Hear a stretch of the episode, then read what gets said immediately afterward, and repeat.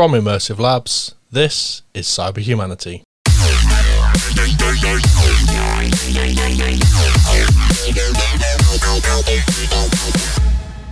Hello again, I'm your host Chris Pace. Cyber Humanity is the podcast taking cybersecurity personally, trying to get inside the heads of hackers, as well as putting our feet in the shoes of defenders. These podcasts essentially come in two flavours, either us ranting about themes close to the hearts of security types, or us chatting about threat and security stuff from recent weeks. Gosh, there's only one story this week, and to discuss it with me are my three empty Bitcoin wallets, Kev Breen, Max Better, and Paul Bentham. Thanks. Oh, oh sorry, except for Max. Max has got a full, full, Bitcoin. full Bitcoin wallet, yeah, just doesn't have the password for it. Yeah, I'll get it, I'll get it. As I said at the outset, there is really only one story this week, and it was a, it, it, it felt like it was a bit of a slow... Was it a bit of a slow burner? I felt Ooh, like it was. Is that a like, pun? Oh, it's another. It's a, a slow burner. It's another. Um, it's another ransomware uh, attack, and I thought, oh no, this is interesting because they've had to shut down operations. That's when it gets interesting, isn't it? It's ransomware, but they have to shut down operations, and then suddenly we're all paying attention, and that's what made us originally, I think, pay attention to it. I, the thing that made me pay attention to this story is because it's the plot line for a James Bond film, of course, with um, uh, Doctor Christmas Jones and her um, pipeline that they blew up. I do remember that. Remember that film? Yeah. Oh, uh, Denise Richards and yeah, was it Pierce Brosnan then? It must have been. It must have been. Yeah. yeah. They they called her Christmas uh, just for the ending pun. Yeah. Yeah. yeah. yeah. yeah. yeah. Uh, look it up. Uh, uh, Google it. Google it. Yeah. yeah. I just I, that's a bit of a stretch. Basically, what you're saying is it's got a pipeline in it. Well, how many films with pipelines in do you know? I mean, mm-hmm. yeah. Okay. Go on then, I'll uh, wait. It- Dark Horizon. that's a that's a film about a pipeline. That doesn't count. I'm sorry. Name a film that's got pipelines in it. No, Dark Horizon. That's a film about pipelines. No, that doesn't do- count. It's more like a documentary, A. And B, this is an interesting, dramatical film with a pipeline as the centrepiece. See, oh, see which is I don't think we're getting film. Anywhere. Okay. We? no, sorry. We're, we're, like, we're, still, we're still digressing. We said it. We... Yeah, just a bit. I think all you need to know is that ransomware hit pipeline, pipeline got shut down, Americans did state of emergency because their gas was affected. All of a sudden, the infrastructure agencies did something about ransomware, and um, then we're done. And we're here we are today. It's back online. Well, if you've enjoyed this podcast... So this is the Colonial Pipeline hack. Uh, you, I mean, again, I'm not going to, I feel like we need a whole segment that's just called If You've Been Living Under a Rock. Um, but you can't, you cannot have failed to have known that one of the largest pipelines in the U S was shut down after a cyber attack. Five and a half thousand miles of pipeline, which carries forty-five percent of um, the East Coast fuel supplies, um, and, and goes and travels through fourteen states. Anyway, basically, it's a big deal. They got attacked by uh, ransomware, and we'll get into later on who the attacker was. Um, and essentially, that attack was effective enough to um, to force shutdown of operations, which is is huge. Firstly, can can I, can I just ask critical infrastructure? I don't know, Paul. I'll ask his opinion maybe, but critical infrastructure. What what what one company is supplying forty-five percent of all fuel to the East Coast? Like, it, obviously not a nationalised one. Well, it wouldn't be, would it? In the U S, exactly. Private private company, no, private. But surely that if you're going to do any disaster planning, you'd be like, oh, it's just one company, we could knock out. Well, it's interesting you should say that, Max. There's a pretty nerdy thread going on about the difference in regulation between the E U and uh, U S when it comes to critical national infrastructure, which I could happily bore on about. But I think maybe we should do the the cyber bit, the but, story okay. first, the cyber. Yeah. But no, but it is. It's a good story. Yeah. Well, I mean, it wouldn't have happened, right? If they if they had. Uh, split, splits well, it well. Wouldn't strange. Have happened as badly. Well, isn't it true that these colonial people only had like, or is it that the information security manager, they were advertising for a job, or there's like one person that didn't know cyber? Like, isn't there something a little bit suspect about their cybersecurity posture. Well, I don't think not having a, I don't think ha not having a, a like d director of cybersecurity or whatever is necessarily. I mean, the N C S E doesn't have one, hasn't had one for like two years because the um, no, this is not the N C S E. Sorry, the Cybersecurity Centre in Ireland doesn't have one. I was reading a, an article today um, because they're not paying enough. So I don't think it's unusual for. I don't know if you know, Paul. There's a skill shortage in cyber. It's not unusual for organisations to not have. You know, specialists yeah, we should, and stuff, is it? We should get a training. We should, yeah, get should a training. build some kind of yeah. platform to help yeah. people learn Just cyber stuff. Really useful. Demand, yeah, that kind of thing. Get right on that. So, any, so let's get into what has actually, what actually happened. So, how is a bit of ransomware so effective that it is able to actually shut down infrastructure? Because this, to me, feels like the thing that we all talk about the potential of happening, and of course has now happened. And ransomware, in the wake of this story, has now become like suddenly international news and at the, you know, the in the, at the kind of center of the political discourse, which is pretty fascinating. But Kev, talk to us about a bit about the technicals then. Well, it's it's weird. So. Um... So this is traditional ransomware. That's that's all we're talking about here. And uh, the ransomware didn't actually shut down the pipeline. Colonial shut the pipeline down themselves uh, in order to protect the integrity of that side of operations. So in terms of like I T and O T, their I T networks were hit. Um, their service portals, the uh, invoicing, accounting sections of their infrastructure, they were, uh, what from what we can gather, they were heavily impacted. Uh, but the, their actual O T that controlled the pipelines wasn't. They shut this down themselves uh, in order to try and protect those sides of the network from further intrusion. They were worried threat actors were in the system, and so therefore, from their perspective, the best thing that they could do was remove risk by shutting those systems down. From the limited information we have, that's kind of what we're being told, yeah. I suspect there was a financial side of it as well. If you haven't got, if your O T is running and you pour in like squillions of gallons of petrol somewhere and you don't know who gas, bought what, gas. sorry, gas. Um, I was translating for British listeners, um, and you don't know who's bought what, then that's going to cost you a lot of money per day. And that, that accounts for their, their pipelines actually started coming up relatively quickly. Um, They put them into shutdown, like they have to do a controlled start and um, like repressurize. There's loads of technical stuff around it, but they actually restarted their pipelines. Stuff was flowing, uh, but it wasn't flowing all the way to the end user uh, or to their customers. And a big part of that is because they couldn't invoice, they couldn't charge, and therefore they they kept them shut down until those services came back online. And this, ladies and gentlemen, is why nationalised critical national infrastructure is probably sometimes a bit better. Uh, explain that. What I mean, why? What? Well, just because. Well, because you wouldn't. The government would wouldn't matter about the profit. Oh, because you wouldn't be looking and worrying about the money seeping you'd, away. You'd worry about a different. You'd, yeah, you'd worry about you know the fabric of society crumbling and people not being able to get to hospital or whatever. People filling their their, their boots up with plastic bags oh, yeah. full of full of gas, which is what they did. Yeah. yeah. So I think it was May the sixth. Uh, was when they were actually attacked, so that's zero day. Uh, May the ninth, uh, the announcement from Colonial says that uh, four of their main lines are still offline, uh, but some of the smaller services are coming back online. Uh, Kev, uh, didn't you miss something on May the seventh? Didn't they pay the ransom on uh, May the seventh? May the sixth ransom, May the seventh paid the ransom. Hey, they've been listening to the podcast. Yeah, so th like they they originally came out and said, we're never going to pay. And then uh, paid. So May the seventh, they paid. I think it was uh, it was probably a week later, somewhere around the twelfth or thirteenth, uh, when it actually broke in the news that they'd paid. So hey. There was a gap between us knowing. We, do we know this from the Bitcoin uh, transaction analysis that they paid on the seventh? Yeah, I know. I I love this because the one thing I love about Bitcoin is everybody's like totally anonymous. No, not not, yeah, no, it's good news. Exactly, but like the theory of Bitcoin, that's why the criminals love it, is that it's.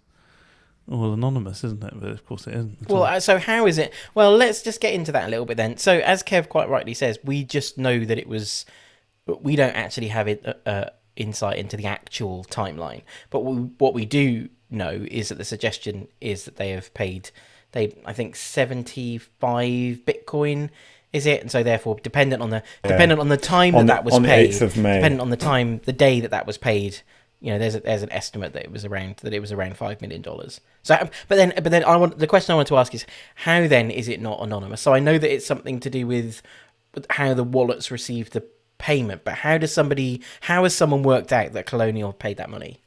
Well, so, so the the wallet numbers are usually pretty public, so they you can get that from any of the malware because it'll have the wallet number in there. So please right. please pay this number.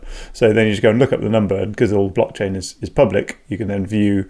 And so they viewed that on the eighth of May, seventy-five Bitcoin were paid into uh, this wallet number, which which did happen to have other payments into it from uh, the same other people who had been also victims of Darkside. So there was like fifty-seven other payments to other wallets, and then and so you can kind of they do now analysis on the blockchain, so you can kind of track all where all these transactions go, because usually they use different wallets for each each transaction. And that is based on the that is based on the the wallet number that you that is given as part of the as part of the malware, the ransom, and then the time. I'm assuming the timeline and the volume of the payment is an indication of the fact that this was Colonial. Is that it? Yeah, I don't know if they. It says who it's from, doesn't it? It says it was from um, the Colonial Pipeline. Yeah, you'll be able to tell. Uh, where. Oh, okay. I didn't realise that. They they identified the um, exchange where it was bought. Like, the companies like this don't have a reserve of Bitcoin, mm. so they have to go and purchase yeah. the Bitcoin from an exchange, uh, and you can tell which exchange it was purchased from. So there's some things you can correlate from uh, in there as well. It's so strange because we've seen that we've obviously seen this happen before, and it's kind of surprising that there wasn't an intermediary. You thought if you were Colonial, the first thing you'd do would be to farm that out to, you know, to someone, to some middle organisation, um, to sort of remove the remove the spotlight from you in that context. Depends how quiet you want to be. As soon as you start bringing in somebody like Emsisoft to do those negotiations uh, on your behalf, then you're not going to be able to keep uh, as tight control. And Um, this is Darkside. Darkside might not like those kind of relationships. They might, uh, they might demand that you do it all in person, like on your own. We've definitely seen it before, where there's where there's certain ransomware affiliates that don't like dealing with intermediaries, do they? And they make very they make very clear that they don't like dealing with intermediaries. So I suppose who you get attacked by is just luck of the draw.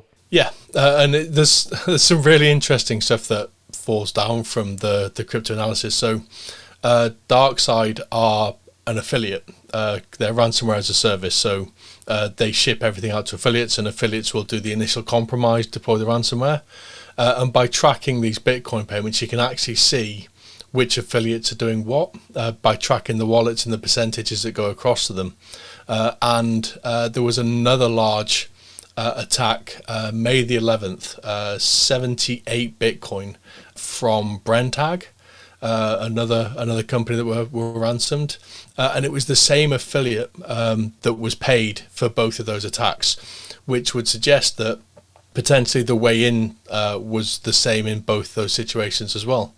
Uh, so there's a lot that you can pull from from that kind of crypto analysis. What I do like about the analysis by Elliptic is that it's uh, crypto uh, anti-money laundering, crypto A M L. So this is where the financial services industry is firing. I, I guess they probably A M L wasn't as hot in crypto senses, for example, a few years ago, random guess, but and now that industry, that sector, and you know, A M L is an absolute like massive part of what financial services do, and now they're applying the kind of skills of follow the funds and make sure that it's not being laundered, etc, etc, to crypto, which will then yeah. restrict uh, criminals' uh, ability to well, operate to, to launder. Well, they do. They do something called taint. So they taint the Bitcoin. So if they identify them, part of the anti-money laundering is that they'll just watch it, and then all those Bitcoins are, are technically tainted. So if you get sent some Bitcoin uh, that was eventually what was tracked back to Colonial, yeah, that's clever. your your Bitcoin is tainted, and then it's worthless essentially. This is the equivalent of serial numbers on new notes, right? It's yeah. why if you rob a bank, you want used notes. Um, little recommendation if you haven't watched the Great Northern Bank Job on uh, on B B C, it's about the the biggest uh, ever bank robbery. I I think either in Ireland or in or in the whole of the British Isles, but basically that was the problem there. sixteen million pounds of the stuff that was stolen was new notes, and so all they had to do was introduce a new kind of banknote, and a and they you know they already recouped like sixteen million of what was stolen. So I suppose it's exactly the same methodology, isn't it? Basically finding yeah. a way of making the currency worthless. And then, and then for the bad guys, it's trying to find out how you launder it. So uh, typically, they'll move it into something. Monero is a very high privacy uh, cryptocurrencies. So if you transfer it, um, uh, e- sorry, exchange it into Monero, then uh, you kind of lost the path then. But it's it's the exchanges that are also regulated. So it's finding an exchange that isn't regulated to train to transfer it into Monero, and then you can. So you know the, the F B I, I'm sure, will be out after all the exchanges, and and even if some of the exchanges are a bit dodgy, if the F B I are particularly hot, like they would be on this one, uh, they're probably unlikely to want to exchange that to to any you know any other currency.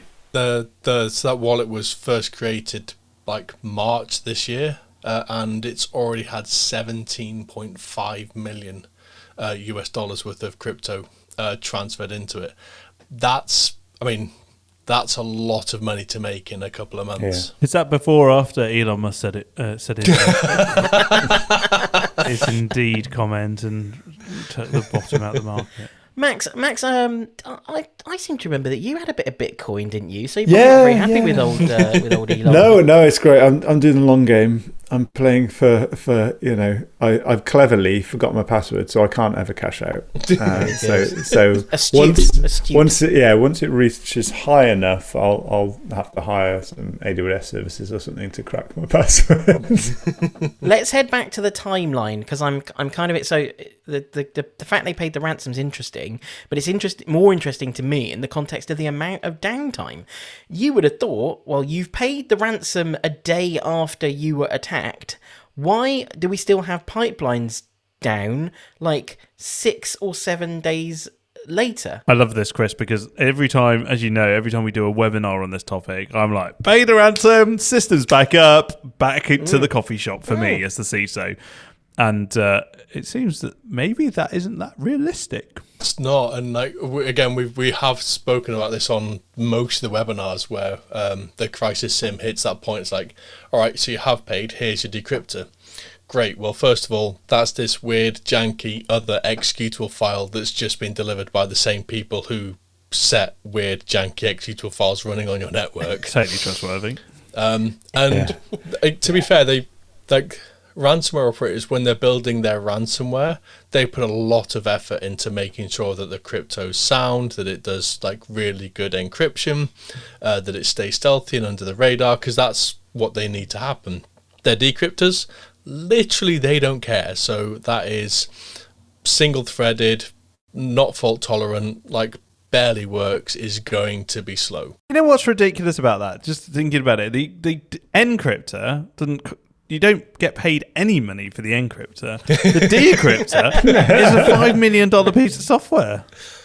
Yeah, uh, which is why... It just it just goes to show you that something is only worth what a, what a company is prepared to pay for it. Yeah, which we, we, so we saw this with Garmin, and Garmin was a year or so ago now, but uh, when Garmin paid for their keys, they hired in uh, a company to...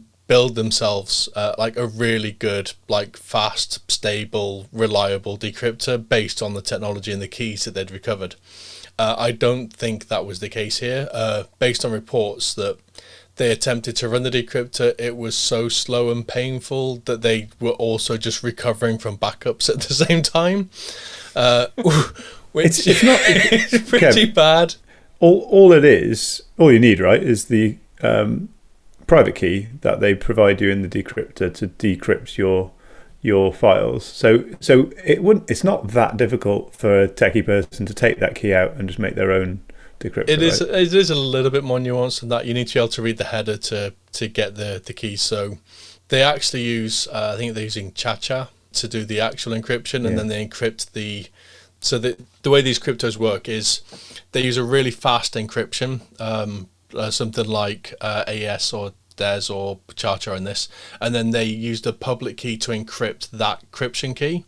Uh, so you need to use the, the public key to decrypt that, pass the header to pull that out, and then run that that faster decryption on it. So it's a little bit more nuanced. Like you can't just extract the key and then run that key everywhere. You still need to build something that will parse the files, uh, recognize the file extensions. Like you've got to recover the original file names, original file extensions, put them back in the right place. Like, and this is the stuff that Emsisoft, uh, that's the service you pay for if you bring in something like that. Um, yeah.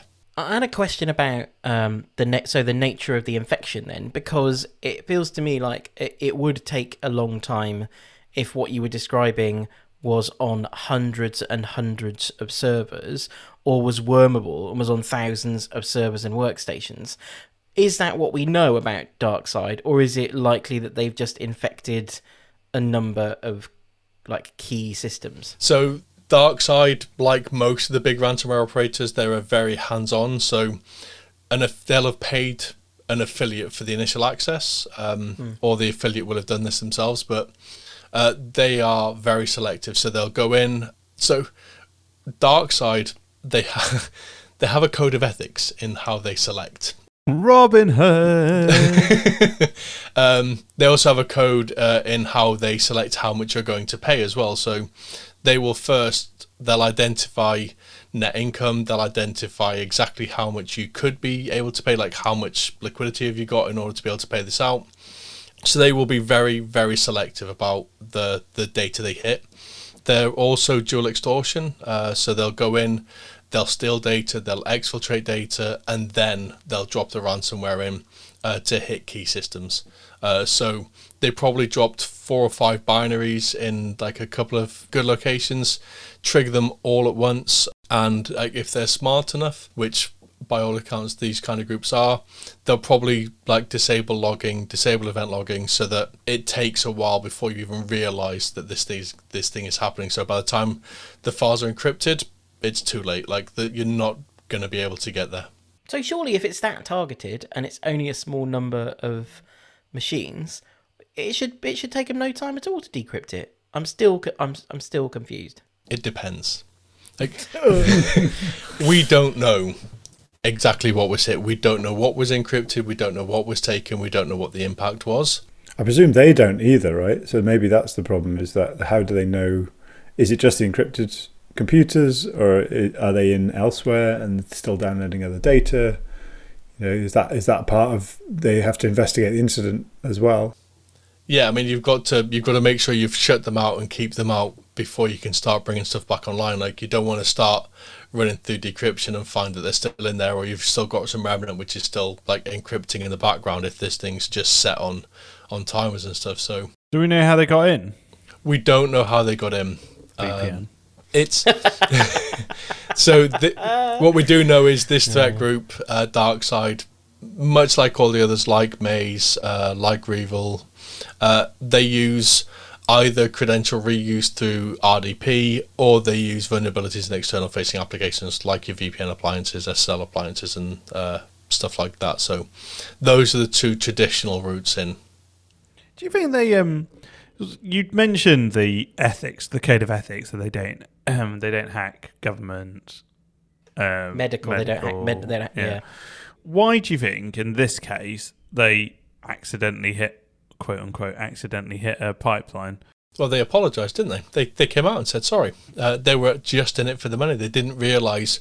So again, is this a bit like what happened? Was there some a hospital that was hit that had the same name as there was some like ransomware where they like it's easy to get confused when you're just spraying and playing ransomware? Uh, it was a university that oh, got yeah, hit, and the yeah. university was attached to the hospital.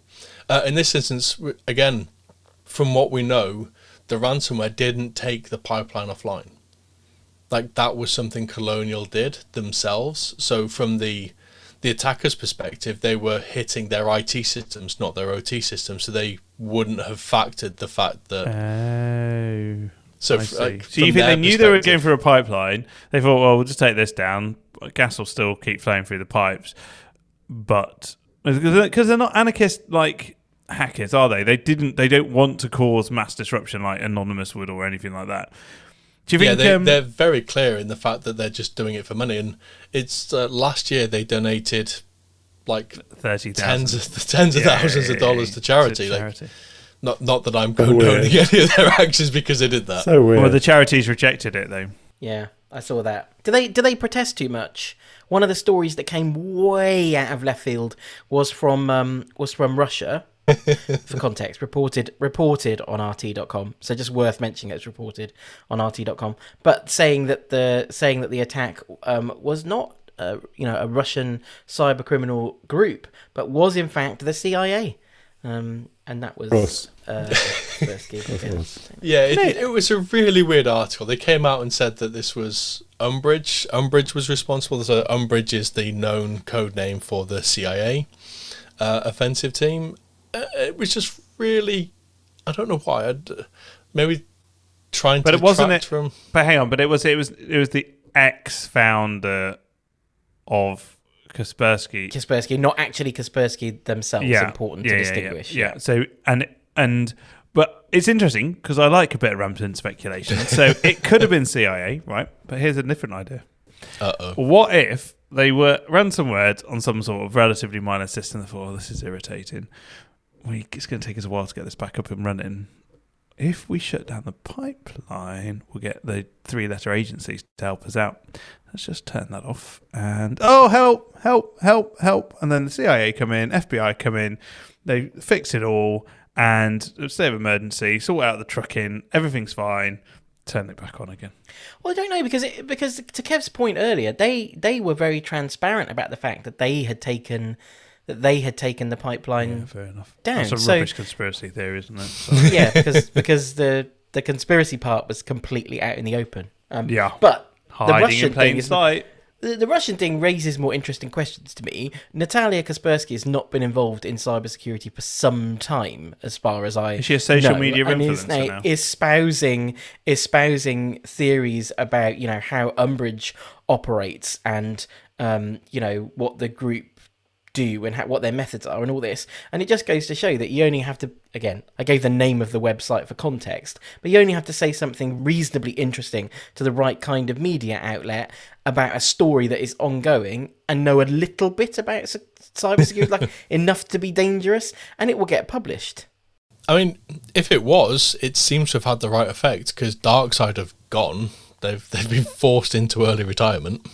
They've been seventeen and a half million dollars richer, but yeah, do you think they've been forced into a retirement, or they've gone, oh, we'll, we'll take that well, seventeen million? Well, no, th- this is imp- this is an important question, because this takes us to the the intervention, doesn't it? The intervention from uh, the U S government, and what was it that the F B I and CISA... CISA. CISA. No, well, I've been speaking to some Americans about this, Chris. You know how it's a CISO in America, not CISO? Mm. Well, it's CISA. Mm. It's it's legit, legitimately CISA. Poor, poor. Paul, are we are we in America? Uh, no. Right. So yeah. Okay.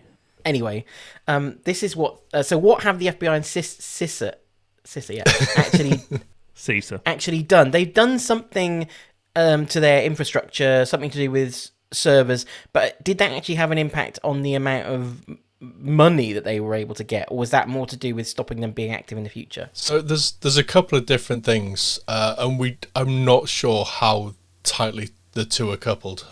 So we've got uh, Darkside announcing they've gone offline. Now, the way Darkside operate, uh, at least in this instance, is they multi-stage this. So you've got Colonial, who were being attacked, and they were being attacked from servers inside the U S. Darkside stood up a load of infrastructure in the U S, probably on A W S uh, or some other um, hosting service. Other cloud providers are available. For hacking. Uh, they stood up infrastructure in the U S and launched their attacks from there. So that one hundred gig of data that was stolen from Colonial was, was staged out to something in the U S. And then the idea would be that they would then pull that back from their U S hosting servers to what is uh, speculatively in, the, in Russia. And we know that the F B I, CISA, uh, in partnership with whichever hosting provider it was, stepped in to shut those servers down before all of that data could be uh, exfiltrated.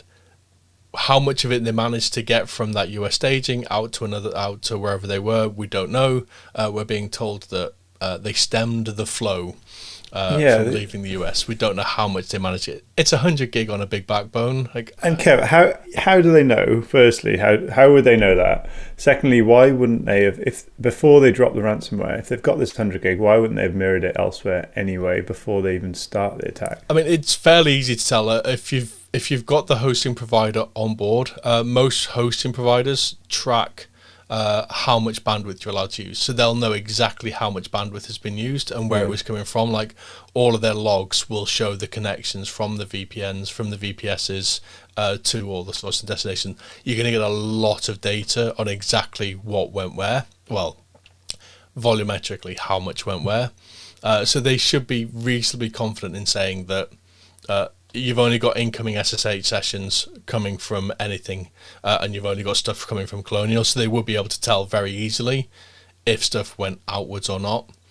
Uh, so that's one side. And then we've got the Darkside announcement saying that their control panels uh, and other stuff have been taken offline. Now, I don't know if that's separate to what the F B I and CISA did in this instance in shutting that that, that infrastructure down, um, or whether they also went after that infrastructure. I think they um, they've had to have a change of trousers, haven't they? So if I was um, if I was this like happy-go-lucky ransomware criminal and I just like accidentally really upset the American government, I might claim that I've oh well I've lost everything. I'm shutting it down. Right, run away. Like I'm going to go and sit on the beach with a newspaper and, well, and my seven or run away, dollars. or run away. Change your tie and come back next week calling yeah. yourself something else. Well, it's, it's like what happened to WannaCry, wasn't it? They didn't intend to take down you know most of the N H S at the time, and they're like, when it happened, they're like, oh God, okay, this has gone a lot worse than we, we thought it would. Well, we, we we see it a lot with ransomware operators. Like these aren't the first ones to like early retire. Like Maze did it. Like there's so many that do it, and They'll it doesn't take it doesn't take long before some other group steps in with very similar techniques. I mean, like when Maze disappeared, there's a lot of parallels to draw between Darkside and Maze. Um, in the Ooh, rampant speculation. Oh, yeah. uh, well, it, just the, the malware operates very similarly, like the encoding encryption techniques they use, the the initial infiltration sections, uh, sections uh, techniques uh, are very similar. Uh, although what sets Darkside really apart uh, from other groups is like the amount of interaction they have uh, with their um, their victims. Like there's chat sections, there's a full forum threads, like there's uh, public announcements, they have a code of ethics, it's all public, they have their like their leak sites, which are, are very popular, but I think this is being called ransomware as a company rather than ransomware as a service, uh, because they are operating very much in in that kind of style. They'll they'll do an assessment, they'll work with you to figure out how much you can pay. Like it's all very very oh. strange. I, th- I think the quite, most quite interesting like part of that list though, Kev, is that for once in its life the U S government's intervened. Like what mm. give me an uh, Emotech shutdown quick, super fast as well, super really quickly and effectively as well. Yeah. So, yeah. Only... so yeah. what what is different about this situation? Right, we've had hospitals go down, we've had like well big administration government yeah, with a big G. Yeah, yeah, exactly. We've had so many, like, and it's not you can't just say, oh, it's critical national infrastructure.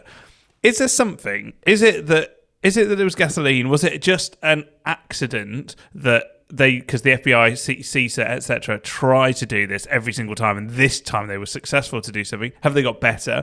Has the new administration given them more powers?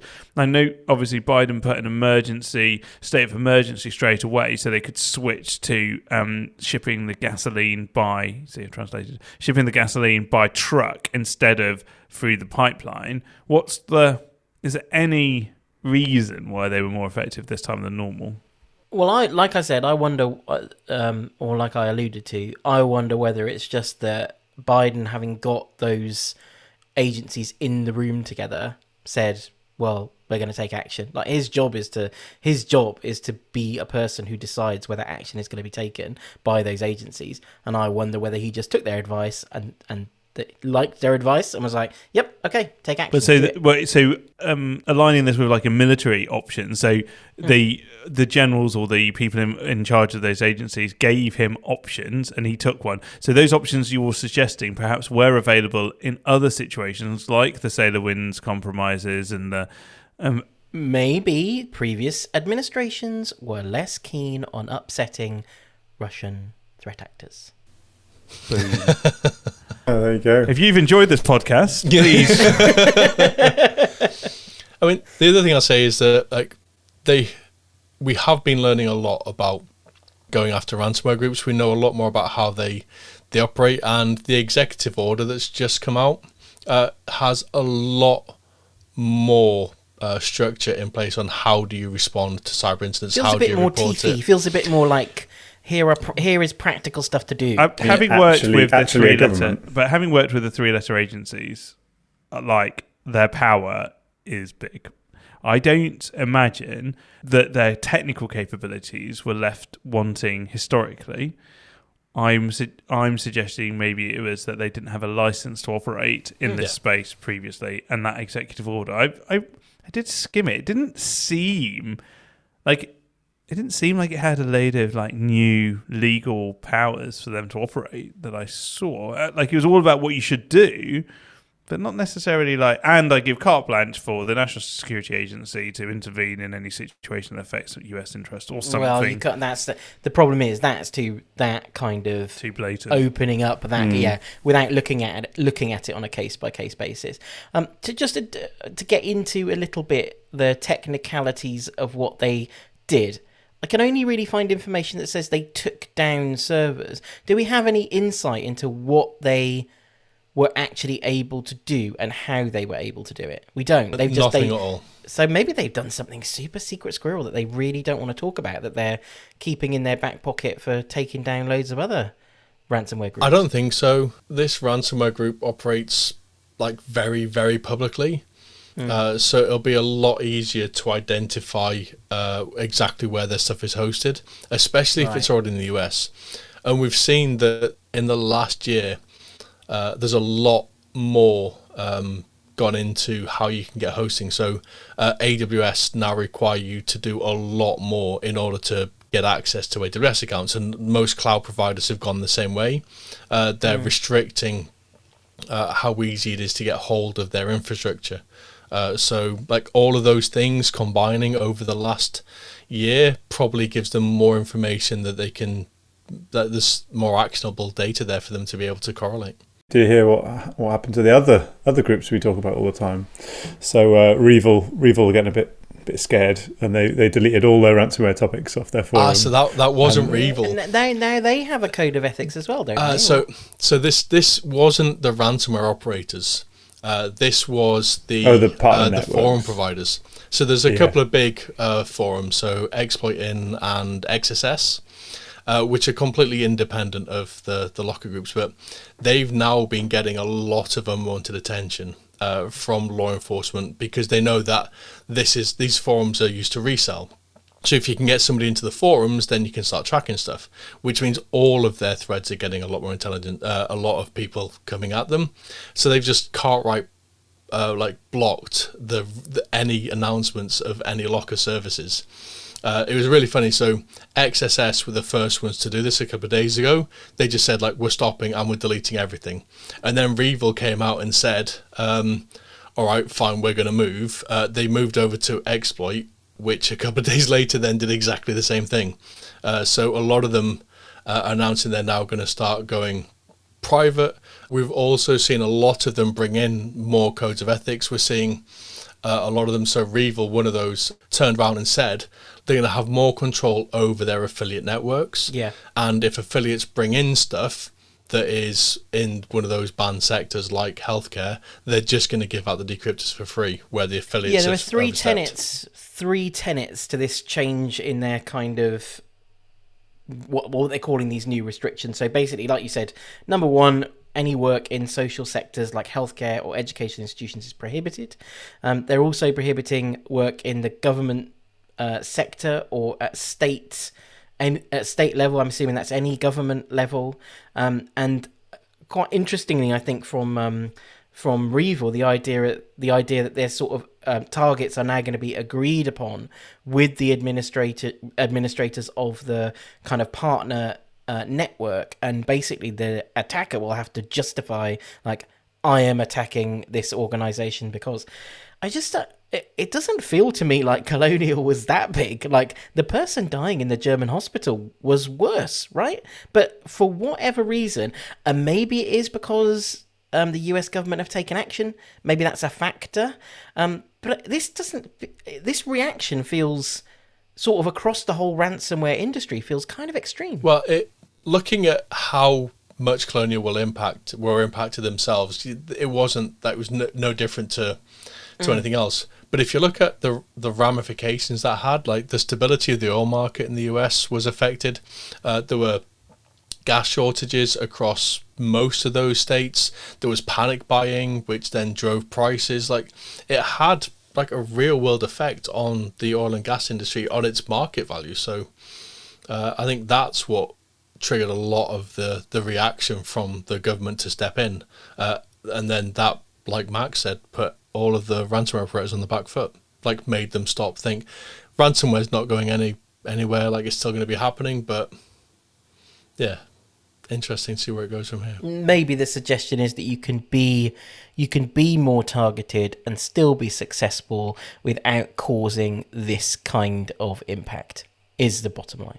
It's the only, I suppose the only thing we don't know is who's to blame for accidentally hacking uh, Colonial. Was it the affiliate that got the initial access, or did Darkside not do their research when they got on there to know what would happen, or they did know and they just didn't think they'd shut down the O T part of the network? I, th I think it was um, so the whatever affiliate program they're using, the the affiliate came and said, like, we don't know exactly how their affiliates work. So in ransomware as a service, you've got your ransomware, like the core group, uh, which is probably only a handful of people at most. Uh, they build the ransomware, they operate the ransomware infrastructure, uh, but they don't do like most of the attacks. They will do some, they'll do targeted stuff, but basically what they'll say is they will recruit affiliates and say, you go ransom somebody, like you go do the initial uh, infection, here's the ransomware payload you will deliver into that network. Uh, oh, so they don't pass the creds back. So this this is the key point. So the affiliates actually take the ransomware and deploy it, or did they give, do the affiliates give the creds to the ransomware? Both of those things are true.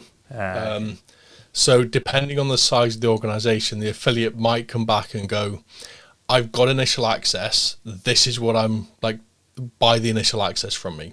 Uh, and then you can go in and you can deploy it wherever you want to deploy it. Or uh, the affiliates will go in, they will gain the initial access, they will drop the ransomware, maximizing its damage, uh, and then the payments all go back through the, the ransomware operator, and then the affiliates will receive their share. So both of those things are true, depending mm. on the size of the organization.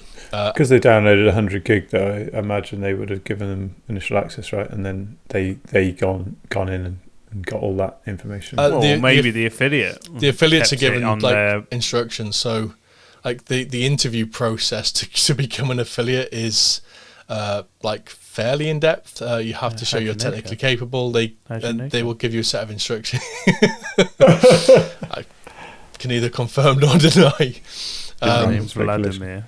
Um, so yeah, like I say, we we don't know enough about the inner workings of those affiliates, but both of those things have been seen, which in itself might be interesting. We might see the the decline of the affiliate networks. Uh, we're seeing a lot more um, like investigative journalists breaching those affiliate networks. We've had three or four of them uh, actually sit down and like spoof their way into interviews with them, uh, pretending to be them. So law enforcement's probably doing the same. Uh, we've seen that people are start uh, these groups are starting to get scared, and they're starting to lock down like how much their affiliates are allowed to do. So we might see affiliates just like starting to drop if they can't trust that their affiliates aren't going to affect the wrong people or at the wrong level. Uh, we might see that that dry up, and the the groups go back to only attacking themselves. Yeah, it feels like stories like this put a target on their back, don't they? Back to that, back to that point. Like, why? Why does this matter? Stories like this put a target on their back, and I think we have been in a place probably for the last three years where we ha these conversations have always felt very circular. Oh, yeah. So what do we do? You know, what do we do? Ransomware. It's impossible to combat. You know, how is law how is law enforcement going to stop it? You know, what are government agencies going to do? And just makes you wonder whether we will look back at this moment and think, oh, this was when it kind of this was when it sort of changed. This was when the target was on their the target was on their back. You know, I, I agree I agree with that as well, Chris, because I I think this story more than any other ransom. I mean, there, somebody died in a hospital in, in Germany, and that was still mostly only reported by um, mm. tech InfoSec mm. press. This story broke through. It was being reported yeah. in like oh, the, the Financial Times, and, and I'm sure, and that's just in the U K. I'm sure the coverage was wall to wall because people's, you know, it's you know literal.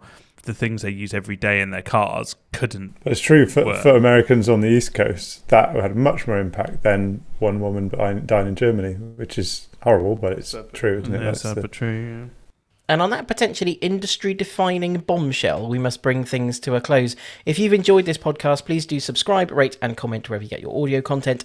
And if you want to know more about Immersive Labs, you can find us at immersive labs dot com or follow us on Twitter at Immersive Labs. Until next time, from all of us, goodbye. Goodbye. Goodbye. Bye.